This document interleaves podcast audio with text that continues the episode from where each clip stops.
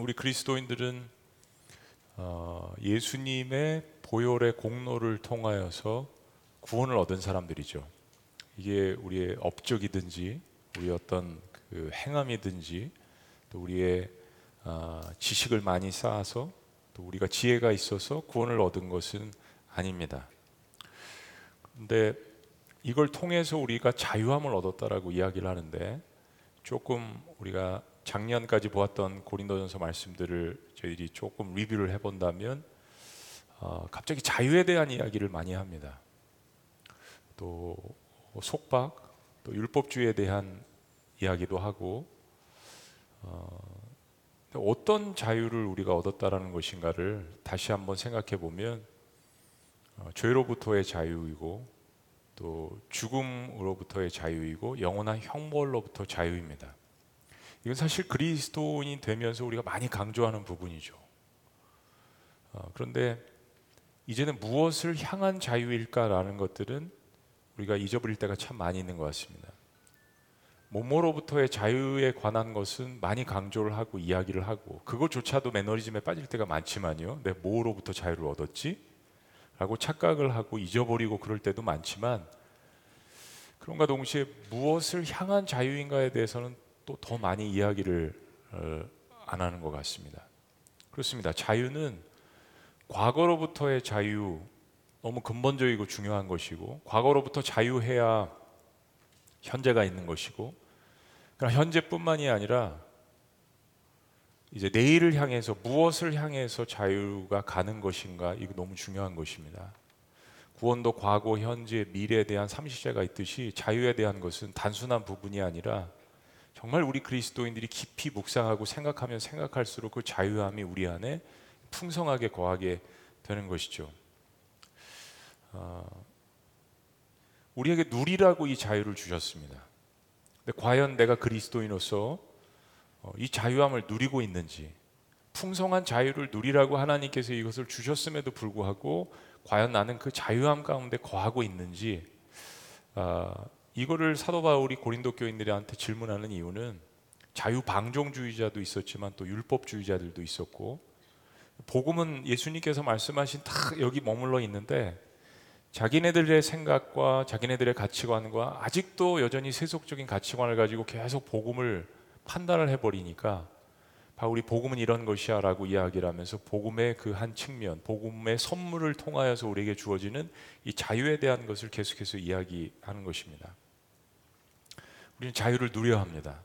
한번 따라 보시죠. 자유는 누려야 합니다. 복도 찾아 누리셔야 합니다. 자, 그런가 동시에 한 가지는 자유가 계속되기 위한 책임도 뒤따른다는 것.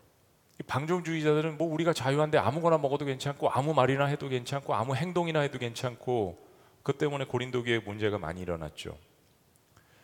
왜 주님께서 우리에게 이런 자유를 주신 것일까? 첫째는 말씀드렸습니다. 우리가 풍성한 자유를 마음껏 누리라고. 그동안 세상 속박에서 수고했다. 어, 세상에 얽매인 것들 때문에 우리 안에 쌓여져 있는 엄청난 스트레스들이 얼마나 많이 있습니까? 저는 참 이런 얘기하면 좀 어, 그렇지만은 설교에 대한 속박이 있습니다. 설교를 하면서 또 저는 자유하지 않은 거예요. 네. 거봐요 웃으실 줄 알았어요 이거는 웃기려고 한 건 아닌데 웃으실 줄 알았어요. 모르겠어요 비웃으신 건지도. 설교 후에 또 설교, 설교 후에 또 설교. 뭐 설교 끝나면서 내일 설교를 생각을 하는 설교자는 평생 설교에 대한 그러면서도 기쁨은 있어요 분명히. 왜냐하면 이 말씀을 증거하면서 사람들이 받는 그 감동 변화되는 모습 격려를 받는 거 도저히 회개하지 않을 것 같은 사람이 회개하고 이 변화되는 모습을 보면 목숨을 거는 겁니다. 그런데도 어, 여기에서 이제 좀 자유함을 얻어야 되는 그런 시간도 사실은 있어요. 그러면 이거든 저거든 어쨌든 복음을 통해서 우리에게 엄청난 이 자유를 주셨는데 이 자유함을 가지고 미래 근데 그러면은 무엇을 해야 되는가? 이거를 우리가 고민하지 않을 수가 없습니다. 자, 사도 바울이 자기 자신의 이야기를 많이 합니다. 사실 고린도 전후서는 자기 개인적인 이야기도 굉장히 많이 해요. 그래서 이게 사복음서랑 조금 다르고 다른 서신서들보다 훨씬 더 목회에 대한 이야기, 사람들에 대한 이야기, 세속주의에 대한 이야기, 교회에 대한 이야기 그러면서 자기 자신의 속마음을 사도 바울이 굉장히 이야기를 많이 합니다. 자신이 어떤 자유와 권한을 가졌는지 먼저 이야기를 하는데요. 오늘 세번, 세번역 성경으로 1절 말씀 보면 네 가지 질문합니다. 여러분 내가 자유인이 아닙니까? 여러분 내가 사도 아닙니까? 여러분 내가 우리 주 예수를 뵙지 못하였습니까? 다메섹 도상에서 만났죠. 어, 열두 사도는 아니지만 열세 번째 사도로 불리울 만큼 우리들에게 많은 감동을 받아서 하나님의 이 말씀을 우리에게 전해주고 누구보다도 훨씬 더 많은 분량의 복음을 증거하면서 선교 사역을 감당한 사도 바울. 우리야 그렇게 알지만 당시의 사람들은 또 많이 인정을 안 한 부분이 있습니다. 그래서 이런 이야기를 하는 건데 마지막 네 번째는 여러분은 주님 안에서 내가 일해서 얻은 열매 아닙니까? 이런 얘기도 어, 목회자로서 합니다. 2절 말씀. 다른 사람들에게는 내가 사도가 아닐지 몰라도 여러분들에게는 내가 목회자가 아닙니까? 적어도 내가 여러분들을 위해서 눈물로 얼마나 애쓰고 얼마나 복음을 증거하고 기도하고 눈물로 그러는데 여러분은 주님 안에서 나의 사도직을 보증하는 표입니다. 내가 목회자라는 것, 내가 사도로 불러심을 받았다는 것 표입니다. 그 얘기를 합니다. 그러면서 사도 바울은 자신을 비판하고 자신의 사도직을 부인하는 사람들에게 자신의 할 수 있는 권리를 이야기하는데 이것도 반어법이죠. 질문을 합니다. 자, 4절. 사실 오늘 내용이 재밌어요. 한번 보세요. 4절. 우리가 먹고 마시는 권리가 없겠느냐? 여기서 이야기하는 우리는 특히 바울과 바나바를 이야기합니다. 먹고 마실 권리가 있다라는 거죠. 이거는 그냥 먹고 마시는 이야기를 하는 것이 아니라 자신이 목회하는 교회로부터 생계비를 받는 권리를 이야기하는 겁니다. 예수님의 가르침 뭐 누가 보면 10장 7절 같은 말씀을 보면 그 집에 유하며 주는 것을 먹고 마시라 일꾼이 그 삭슬 받는 것은 마땅하니라.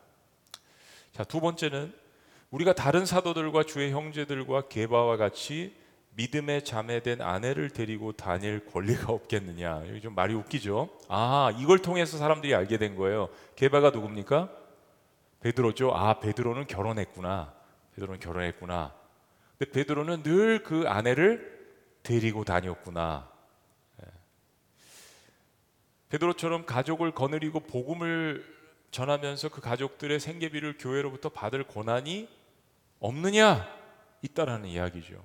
당시의 사도들은 그렇게 생계를 유지를 했습니다. 당시 사도들의 일반적인 이야기입니다.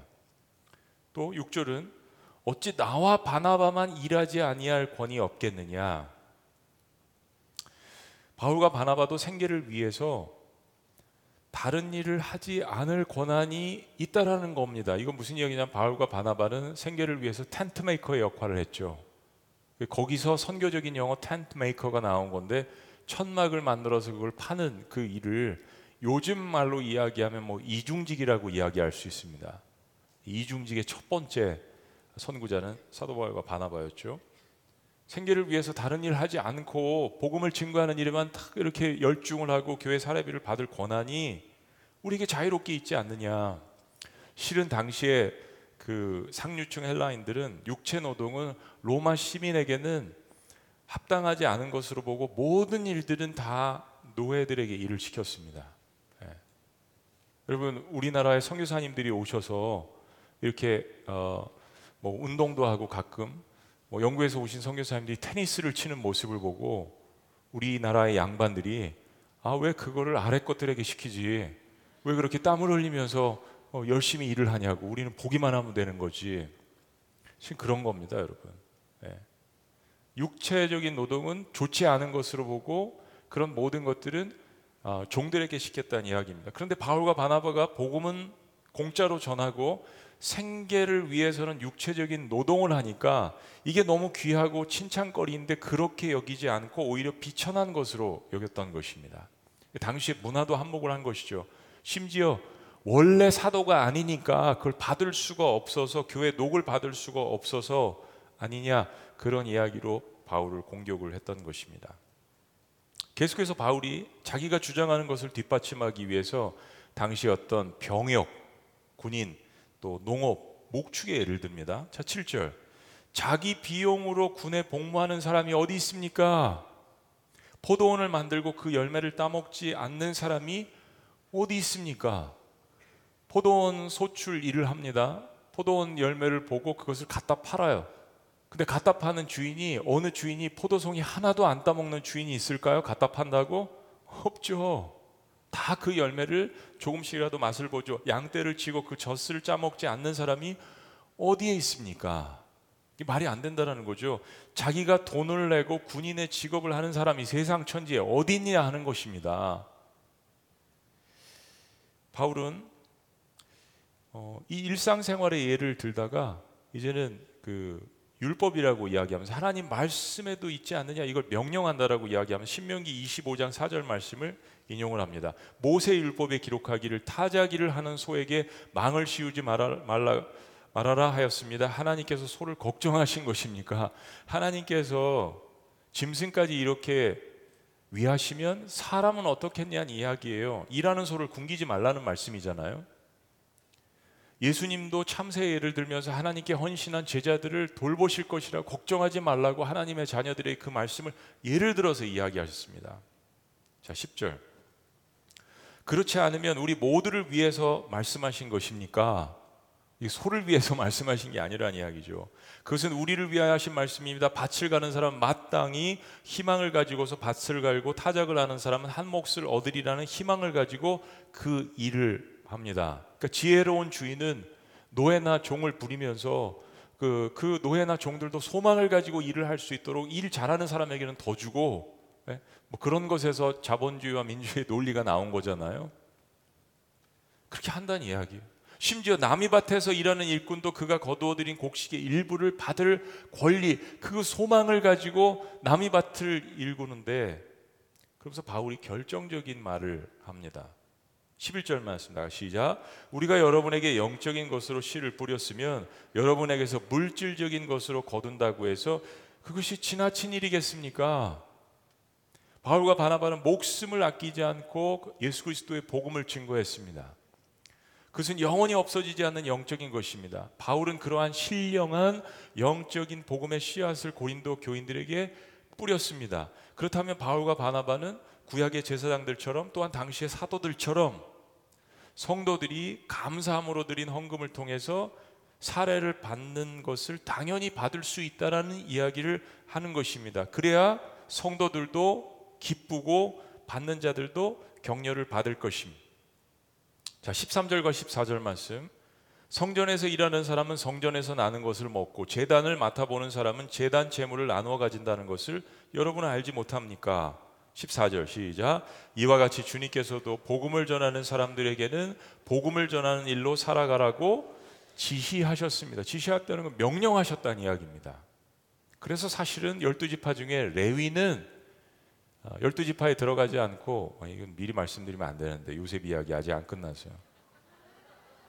요셉의 요셉 대신 요셉의 두 아들이 들어가지 않습니까? 에브라임과 모나세가 하나가 빠져야죠. 레위인은 열두 지파지만 지파에서 나와서 땅을 분배받지 못합니다. 분배받지 못했다라기보다는 그거보다 더 중요한 거 성전의 업무를 보면서 사람들을 돌보면서 거기에서 지금 그 말씀입니다. 13절 14절. 그럴 권리가 충분히 있고 또 그렇게 하는 것이 지금 하나님의 명령이고 예수님의 명령이고 가르침입니다. 그런데도 불구하고 바울이 그런 권리를 쓰지 않는다라고 이야기를 하는 것입니다.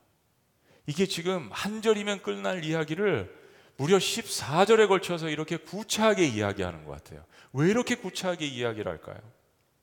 바울이 당시에 열두 사도가 아니라는 비난을 많이 받았습니다. 사도성을 의심받았어요. 여러분 목회자로서 목회자 목회 목사 안수를 조금 받으셨나? 라는 것을 의심받는다면 이게 얼마나 마음이 사실 힘들겠어요? 지금 그런 상황입니다. 동시에 고린도 교회에서 같이 사역했던 아볼로와 같은 워낙 헬라 철학과 수사학에 뛰어난 아볼로의 웅변력에 딸린다라는 사도 바울 당신은 아볼로보다 설교를 못해요. 이런 그 어떤 비교와 비난을 계속 사도 바울이 받았습니다. 당신은 사도도 아니고 목회자도 아니고 설교도 잘 못하고 설교를 왜 잘 못해요? 잘하죠. 그런데 아볼로에 비해서 당신은 세상 것도 잘 모르고 웅변력도 뛰어나지 않고 당신의 설교는 너무 단순하고 너무 복음만 증거하는 것 같고 앞뒤에서 막 꾸미는 수사학도 언변력도 말도 아름답지 않고 투박하다 이런 이야기입니다. 참으로 여러 가지로 복음을 증거하는데 방해를 받습니다.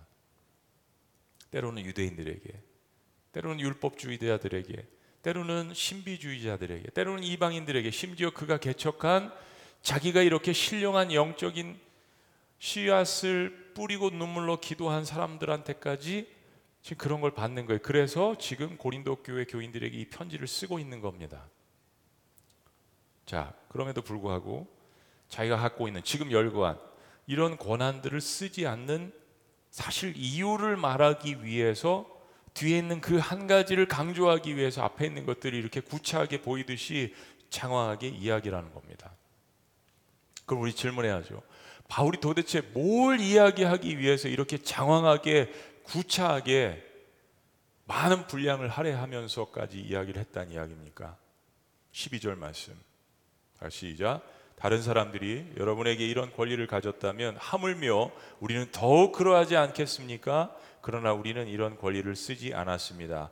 우리는 그리스도의 복음을 전하는 일에 지장을 주지 않도록 모든 것을 참습니다. 그렇습니다. 다 할 수 있는 권한이 있음에도 불구하고 그것을 다 사용하지 않는 이유는 단 한 가지입니다. 예수 그리스도의 복음을 전하기 위해서. 여러분 모세는 어, 이 땅 위에 사는 사람들 가운데 가장 온유한 사람이란 칭찬을 하나님께 받았습니다. 어, 과연 그래? 모세 하면 생각나는 게 뭡니까? 버럭. 그죠? 여러분 우리가 생각하는 온유함과 성경이 이야기하는 온유함은 좀 차이가 있을 수 있습니다. 어, 한 가지 온유의 중요한 뜻에 대해서 어느 저명한 신학자는 이렇게 이야기했습니다. 자기가 힘이 이만큼 있는데 그 힘을 힘 조절하면서 다 쓰지 않는다라는 거예요.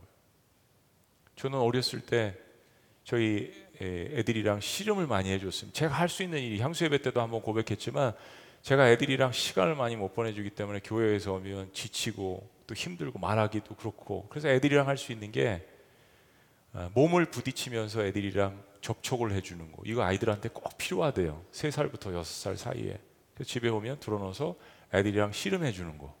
네? 근데 사랑하는 여러분, 저희 아들이 다섯 살인데 막 아빠 앞에서 알통 자랑하고 네? 아빠를 막 이렇게 배를 한번 때리고 그런다고 제가 이렇게 육중한 거구를 가지고 아들을 그냥 확 덮치면 어떻게 되겠어요? 내가 힘을 많이 갖고 있지만 적절하게 힘을 조절하면서 상황에 맞게 모든 것을 그 힘을 쏟아붓지 않는 그 절제 이것을 온유하라 온유함이라고 해석한 학자도 있습니다. 모세에게 그게 있었다는 거죠. 물론 모세가 그걸 어, 컨트롤하지 못할 때도 있었지만 그러나 사람 다른 사람들에 비해서는 모세가 맡은 그 역할이 엄청나게 컸는데 잘했다라는 그런 평가를 하나님께서 해주신 것. 여러분 지금 사도 바울이 그럼 많은 고난을 갖고 있는데 한 가지의 목적을 위해서 그것을 다 쓰지 않았다라는 겁니다. 복음을 증거하기 위해서. 예수 그리스도의 복음을 증거하기 위해서. 자, 구체적으로 오늘 네 가지를 이야기합니다. 첫째, 복음을 전하는 일에 방해가 되지 않게 하기 위해서. 복음을 전하는 일에 방해가 되지 않게 하기 위해서. 12절 다시 읽어 드릴게요. 다른 사람들이 여러분에게 이런 권리를 가졌다면 하물며 우리는 더욱 그러하지 않겠습니까? 그러나 우리는 이런 권리를 쓰지 않았습니다. 우리는 그리스도의 복음을 전하는 일에 지장을 주지 않도록 모든 것을 참습니다. 그리스도인들은 다른 사람들을 예수 그리스도의 이름으로 저주할 수 있는 권한이 있습니까? 없습니까? 사실은 있어요. 선과 악을 가르는 예수 그리스도의 복음이 나에게 있기 때문에. 그런데 저주하는 대신 축복을 하는 거죠. 축복을 하는 거죠. 우리가 때로 주어진 권리와 자유를 포기하는 것은 복음이 온전히 증거되어지기 위해서 하는 것입니다. 여러분, 그리스도인들로서 여러분이 마땅히 할 수 있음에도 불구하고 하지 않았던 일들 있으세요?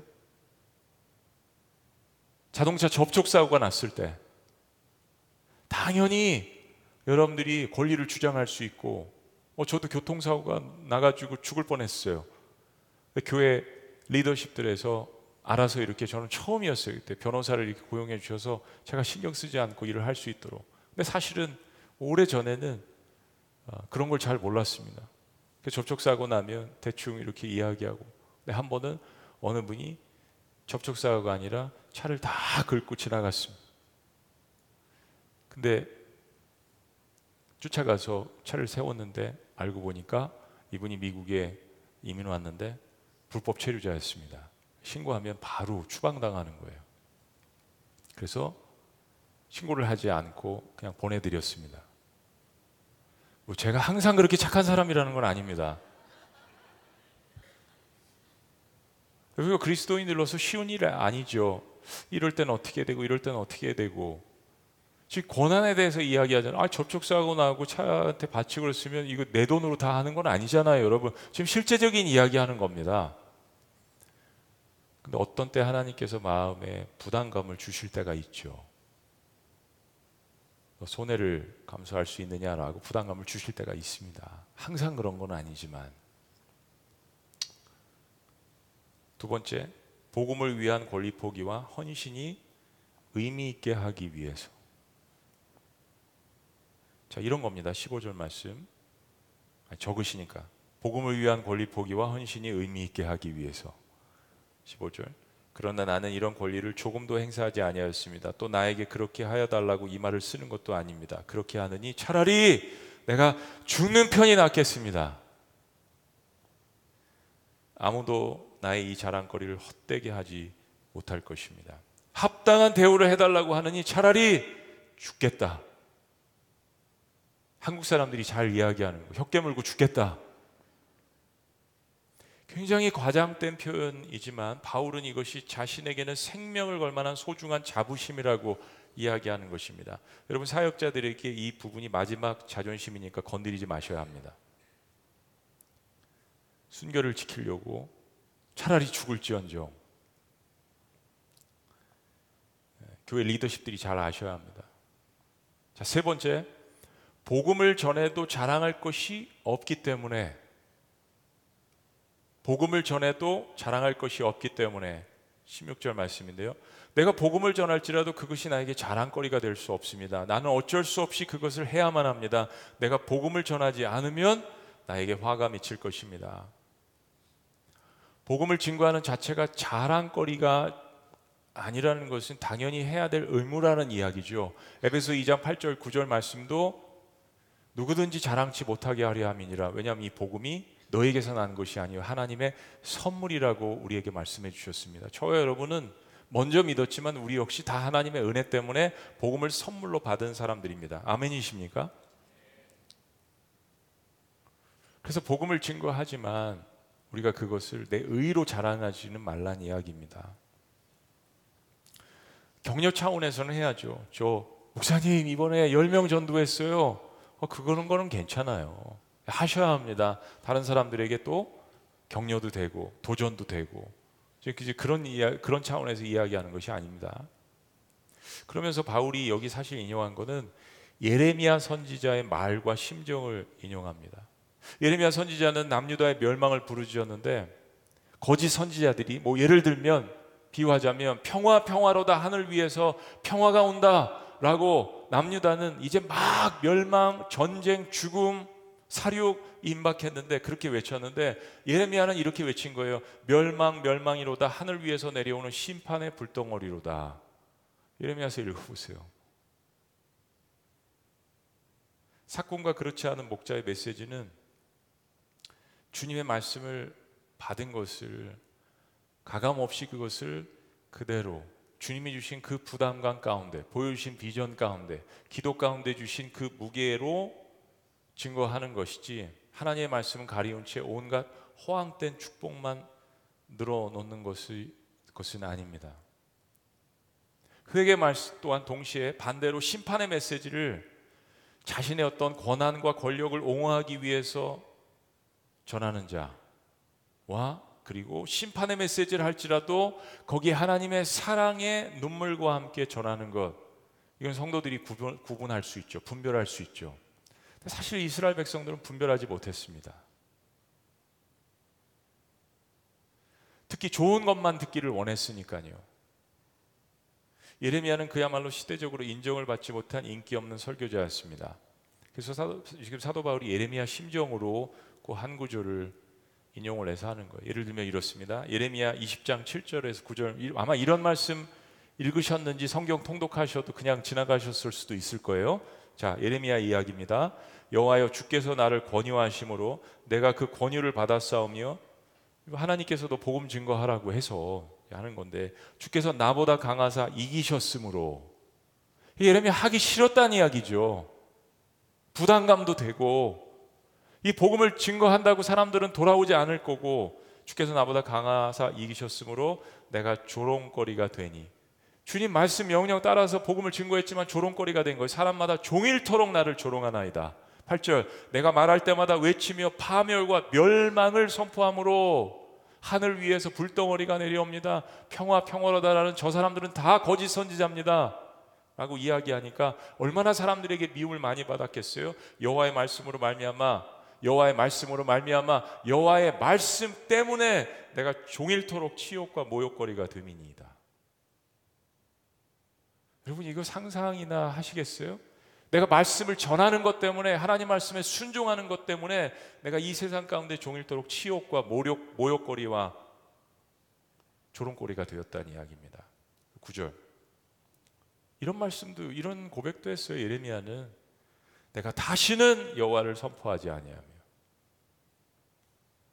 다 사람이죠, 사람. 네. 사람을 사람답게 보셔야 합니다. 성경에 어, 인물 없습니다. 변화돼서 요셉이 위대하게 된 거, 그 하나님 손에 잡혀 있기 때문에 그런 것이지. 그러니까 사람 보고 자꾸 실망하시면 안 돼요. 신앙생활 하시면서 사람은 사랑의 대상. 네. 보세요, 예레미야가 이 얘기했다니까요. 내가 다시는 여호와를 선포하지 않겠다. 시대 하나님께서 세우신 위대한 선지자나 눈물의 선지자 예레미야 같은 사람은 정말 천년에 한 번 나올까 말까 한 사람이에요. 예레미야도 이런 고백을 했잖아요.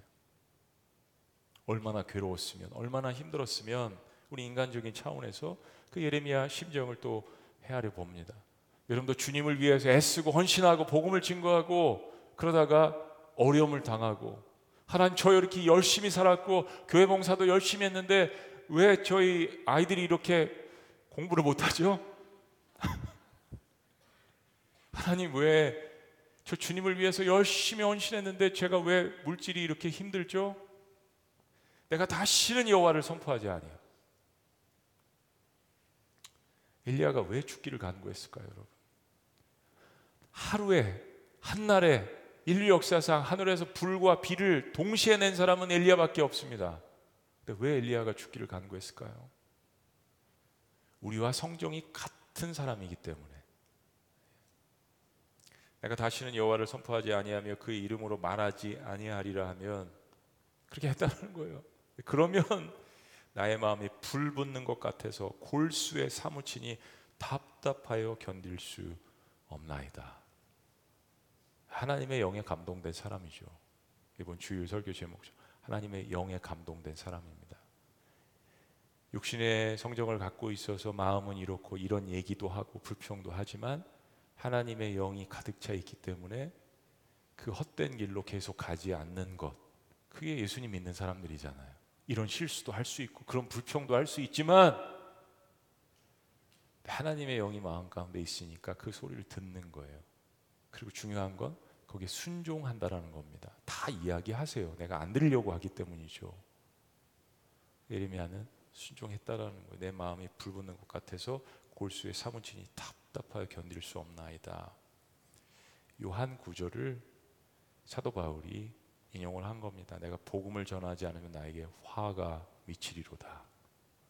내가 복음을 전하지 않으면 내게 화가 미치리로다. 복음을 전해도 자랑할 것이 없기 때문에 당연히 해야 되는 것이기 때문에 자 마지막 네 번째는 거저받은 복음 거저 전하기 위해서 쓸 수 있는 권한도 있지만 사용하지 않는다는 것입니다. 17절 18, 18절 내가 자진해서 일을 하면 삭슬 받을 것입니다. 그러나 내가 마지 못해서 하면 직무를 따라한 것입니다. 그리하면 내가 받을 삭은 무엇이겠습니까? 그것은 내가 복음을 전할 때 값없이 전하고 복음을 전하는 데 따른 나의 권리를 이용하지 않는다는 그 사실입니다. 사실은 이 표현이 중요합니다. 전혀 사용을 안 한다는 것이 아니라 나의 권리를 이용하지 않는다라는 것. 어, 거저 복음을 받았는데 이것을 거저 주는 풍성한 그 자유의 마음으로 증거하는 것과 대가를 바라고 대가성을 바라고 죽어가는 영혼들에게 복음을 증거하는 것은 차이가 있죠. 물론 어떻게든 예수 그리스도의 복음이 증거되어지는 것도 사도 바울은 기뻐한다라고 이야기한 적이 있습니다. 그러나 같은 값이면 똑같이 하는 일이라면 내가 이것을 거저 받았기 때문에 나도 거저주는 심정으로 한다라는 것. 사랑하는 여러분, 이 말씀을 한번 처음부터 끝까지 한번 쭉 다시 읽어보세요. 고린도전서 9장을. 그러면 눈물 나는 스토리입니다. 이게 좀 달라요. 베드로랑 다르고 야고보랑 다르고 우리가 또 깊이 묵상하고 있는 사도 요한과도 좀 달라요. 왜 사도 바울은 예수님이 사랑하신 실제적으로 예수님과 3년간 동고동락했던 이 사도들과 다를까요? 바울이 사도 바울이 이렇게까지 이야기하고 이게 뭐 고린도전서에만 있는 이야기가 아니에요. 어떤 때 보면 저도 성경을 묵상하다 보면 아 뭐 이렇게까지 변명을 하지? 이렇게까지 변호를 하지? 참 구차하다 이런 생각이 들 때가 있습니다. 그는 복음을 빛나기 빛나게 하기 위해서 이야기하는 건데 사도 바울의 숨은 동기가 뭘까요? 전과자잖아요. 사도 바울은 무슨 전과자입니까? 과거에 예수님을 핍박하고 예수님 믿던 사람들을 잡아다 감옥에 집어넣기도 하고 죽이기도 했던 초대교회 최초의 예, 순교자인 스테반 집사님을 돌로 쳐서 죽이는 일에 가장 첫 번째 주동자로 일을 했던 전과자입니다. 영적 전과자. 그 자신은 도저히 다른 사람들이 받고 누리는 이 권리를 사용할 수 없었던 겁니다.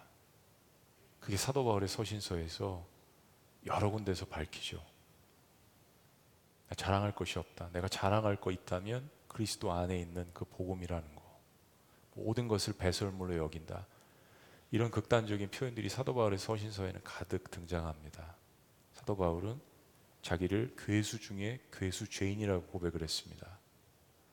복음이라는 것이 어떻게 자기에게 다가왔는지를 알기 때문에 그래서 이 복음이 흥왕 하는 그 목적을 위해서 예수 그리스도만 빛나게 하는 그 목적을 위해서 자신이 가졌던 것들을 쓰지 않았다라는 사도 바울의 사실은 처절한 그리고 눈물 나는 그리고 가장 값진 미안한 마음, 사죄하는 마음, 그리스도만 드러나게 하는 마음. 침례 요한이 그랬다면 사도 바울이 그 역사를 계속 영적으로 이어가는 그런 사람이었습니다. 할 수 있는 여러 가지 권리들이 우리에게 그리스도인들로서 주어져 있습니다. 성령에 감동된 사람들, 막강한 하나님의 능력이 우리 안에 사실 와서 있는 거예요. 저주할 수 있는 힘도 있고 축복할 수 있는 힘도 있고. 사도는 보내심을 받은 자란 뜻입니다. 보내심을 받은 자. 우리는 어떤 의미에서 다 이 시대의 사도들입니다. 예배하고 그다음에 마지막 축도하면서 여러분들을 세상 가운데로 파송을 합니다. 마태복음 28장에 예수님께서 주신 지상 명령을 생각해 보세요. 너희는 가라, 가라 모든 민족에게, 모든 족속에게. 동일하게 이어지는 사도행전 1장 8절 말씀을 생각해 보세요. 예. 유다, 유대 지역과 사마리아 지역과 땅 끝까지 가라 모든 민족에게 가서 제자 삼으라. 사랑하는 여러분, 여러분들은 교회에 안 나오실 자유가 있습니다. 목장에 안 들어가실 자유가 있습니다. 아멘을 안 하실 자유가 있습니다. 아무리 웃긴 얘기를 해도 안 웃을 자유가 있습니다. 인상 쓸 자유가 있습니다. 헌금을 안 할 자유가 있습니다. 설교를 듣다가 땀을 하면 나갈 자유가 있으십니다. 봉사 안 할 자유도 있어요. 그렇죠? 근데 왜 이 자리에 나오셨습니까? 그리고 왜 아멘 하십니까? 그리고 왜 내일도 아닌데 누군가를 위해서 눈물로 기도하십니까? 왜 다음 세대를 생각하면 민족과 조국을 생각하면 이 시대에 어려움 당하는 교회들을 생각하면 왜 눈물로 기도합니까? 나에게 복음의 값진 역사가 선물로서 내 심령 한복판에 삶 한복판에 주어져 있기 때문이 아닙니까? 교회가 무슨 규율을 세운다고 법칙을 세운다고 세상 따라가겠습니까? 다 이렇게 안 할 자유가 있으신데 여러분 생각해 보세요. 제가 아는 목사님은 어떤 목사님은 교회 분란이 일어났는데 목사님이 목사님이 주일날 설교를 딱 하러 나오셨는데 사모님만 나오시고 전교인이 교회를 안 나왔습니다. 안 나올 자유가 있는 거예요. 충격을 받으셨지만 계속 목회를 이어가셨는데 여러분 안 나오실 자유가 있잖아요. 하나님 말씀에 응답 안 할 자유도 있는 거잖아요. 사랑하는 여러분, 이 우리의 선택의 문제입니다. 그리고 그 선택에 따라서 삶은 달라지게 되어 있습니다. 우리는 그리스도의 사랑으로 구속함을 받은 사람들입니다. 그리스도의 사랑으로 포로가 된 우리는 다 누릴 수 있고 다 할 수 있음에도 불구하고 복음의 능력의 역사를 위해서 인내하는 것입니다. 그리스도의 보혈이 성도들에게 흐르고 있고 교회에 흐르고 있다면 세상에 사실은 어떤 법보다도 더 자발적인 심령이 교회 안에 넘쳐나게 될 것입니다. 그것은 단지 안 하는 것이 아니라 적극적인 선을 베푸는 것이죠. 여러분 이 땅에서 인내하는 모든 것을 하나님은 반드시 갚아 주시는 분이십니다. 그것은 목회자나 평신도나 다 마찬가지입니다. 거저 하나님이 주셨지만 그 거저 받은 그 은혜들을 지혜롭게 청지기로서 잘 전하고 봉사하고 헌신하는 사람들에게 하나님이 주시는 그 상급은 우리가 상상할 수 없는 것이라고 분명하게 성경에서 누차 이야기를 합니다. 저도 교회 개척을 하면서 이런 경험들을 해봤습니다. 몇 년 동안은 교회에서 사례비를 받을 수가 없는 상황이었습니다. 뭐 교인 10명, 20명, 30명이 되더라도 뭐 청년들 아이들만 있는 그렇게 개척을 했기 때문에 그런 교회에서 무슨 헌금이 나오겠습니까? 8년 동안은 제가 11조를 제일 많이 한 성도였는데 여러분 쉽지 않은 상황들이 한국 교회에 참 많이 있죠.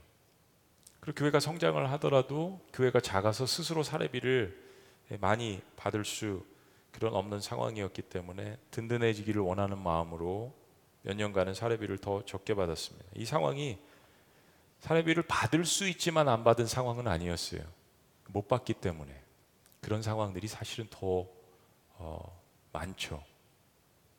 특별히 코로나 상황에서 많은 교회가 또 목회자들이 그런 어려움을 당했고 저희 교회가 그런 교회와 또 목회자들을 여러분들의 헌금과 여러분의 기도를 통하여서 많이 돕고 있습니다. 오늘 말씀의 결론입니다. 오늘 말씀을 통해서 교회와 사역자들을 보면 어, 교회는 기쁜 마음으로 그들을 섬기는 겁니다. 그리고 사역자들은 당연히 받을 것을 받는다라는 자세가 아니라 그냥 마땅히 나는 무익한 종으로서 해야 될 일을 했다라는 자세가 필요한 것입니다. 그리고 교육자와 성도들 사이에 이 두 가지가 만났을 때 그 교회는 기쁘고 행복하고 부흥의 역사가 일어나는 것입니다. 그리고 이 두 부를 다 포함해서 우리는 모두 다 사실은 다 성도님들이나 교육자들이나 다 주의 종이죠. 그리고 주의 종으로서 복음을 맡은 자답게 복음을 증거하는 일에 우리 모든 삶이 초점이 맞춰져 있는 것입니다. 우리의 삶은 더 좋은 것을 위한 포기가 아니라 우리의 삶은 가장 좋은 것을 위한 포기죠. 가장 좋은 것, 복음, 그 핵심, 예수 그리스도를 위한 포기입니다. 이건 사실 믿음의 레벨입니다. 내가 어디까지 어떤 순간에 그리고 무엇을 포기할 것인가. 가장 좋은 좋은 그냥 더 좋은 것이 아니라 가장 좋은 것을 위한 이건 우리의 믿음의 여정입니다. 향유옥합을 깨뜨린 막달라 마리아의 이야기를 우리는 잘 압니다. 제자들도 수군거리면서 도대체 저게 얼마인데 가난한 자들에게 나누어 주지 않는가 돈을 훔치는 가론 유다가 제일 많이 화가 났습니다. 자기가 강한 사람일수록 그럴 수 있습니다. 이 여인은 향유컵을 깨뜨린 여인은 주님께 받은 은혜가 너무 컸기 때문에 기쁨으로 감당한 것입니다. 억지로가 아니라 기쁨으로 감당한 것입니다. 이미 그 상급을 다 받았기 때문에 더 큰 상급을 바라본 것이 아니라 지금 내 눈앞에 계신 예수 그리스도, 지금 나를 사랑해 주시고 나를 받아 주시는 그 예수 그리스도를 지금 보고 있기 때문에 내가 갖고 있는 것을 포기한 거죠. 한번 따라해 보십니다. 거룩한 낭비. 였습니다. 어차피 이 세상에 있는 수많은 것들은 소모품입니다. 근데 그런 없어지는 소모품이 아니라 거룩한 낭비, 영혼 속을 위한 투자죠. 은혜 받은 자들만이 할 수 있는 일입니다. 눈에 보이지 않는 그 하나님을 무엇이라고 설명하고 우리가 섬길 수 있겠습니까? 내 안에 부인할 수 없는 변화, 넘치는 기쁨, 말로 다 표현할 수 없는 은혜가 있기 때문에 눈에 보이는 순간적인 것들을 포기할 수 있는 권세가 우리에게 있는 것입니다. 유혹도 그렇고 눈에 보이기에 좋은 것들도 그렇습니다. 인류 최초의 인간은 그 눈에 보이는 것 때문에 모함직도 하고 먹음직도 하고 눈에 보이는 것 때문에 타락했지만 그 타락한 인류를 위해서 복음이라는 예수 그리스도의 보혈을 통해서 우리에게는 그것을 이길 수 있는 그리고 때로는 넘어져도 다시 일어날 수 있는 그 힘을 그 영원한 복음의 능력을 우리에게 주셨다라는 것. 이것을 깨달은 사도 바울로서는 자신의 모든 과거의 삶을 배설물로 여기고 오직 복음을 위해서만 내가 갖고 있는 모든 권한과 자유를 쓰고 때로는 복음을 위해서는 내가 절제하겠다, 쓰지 않겠다라는 이 고백을 한 것입니다. 2023년도 새로운 한 해를 시작하면서 여러분에게 많은 권한이 주어졌습니다. 복음을 증거할 권한, 그리고 때로는 우리의 것들을 쓰지 않아야 될 권한. 여러분 그 자유 안에서 지혜롭게 선택하시며 그리고 하나님께서 기뻐하시는 그 모습을 생각하시고 주님께서 주시는 그 놀라운 능력과 기쁨과 자유를 복음을 위하여서 사용하시는 여러분들 되시기를 주의 이름으로 축복합니다. 기도하시겠습니다.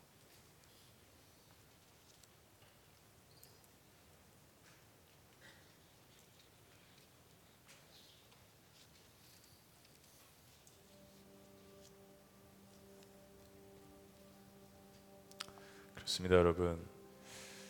복음을 통하여서 우리에게 엄청난 자유와 또 권한이 주어져 있는데 거기에는 책임도 따르는 것이죠.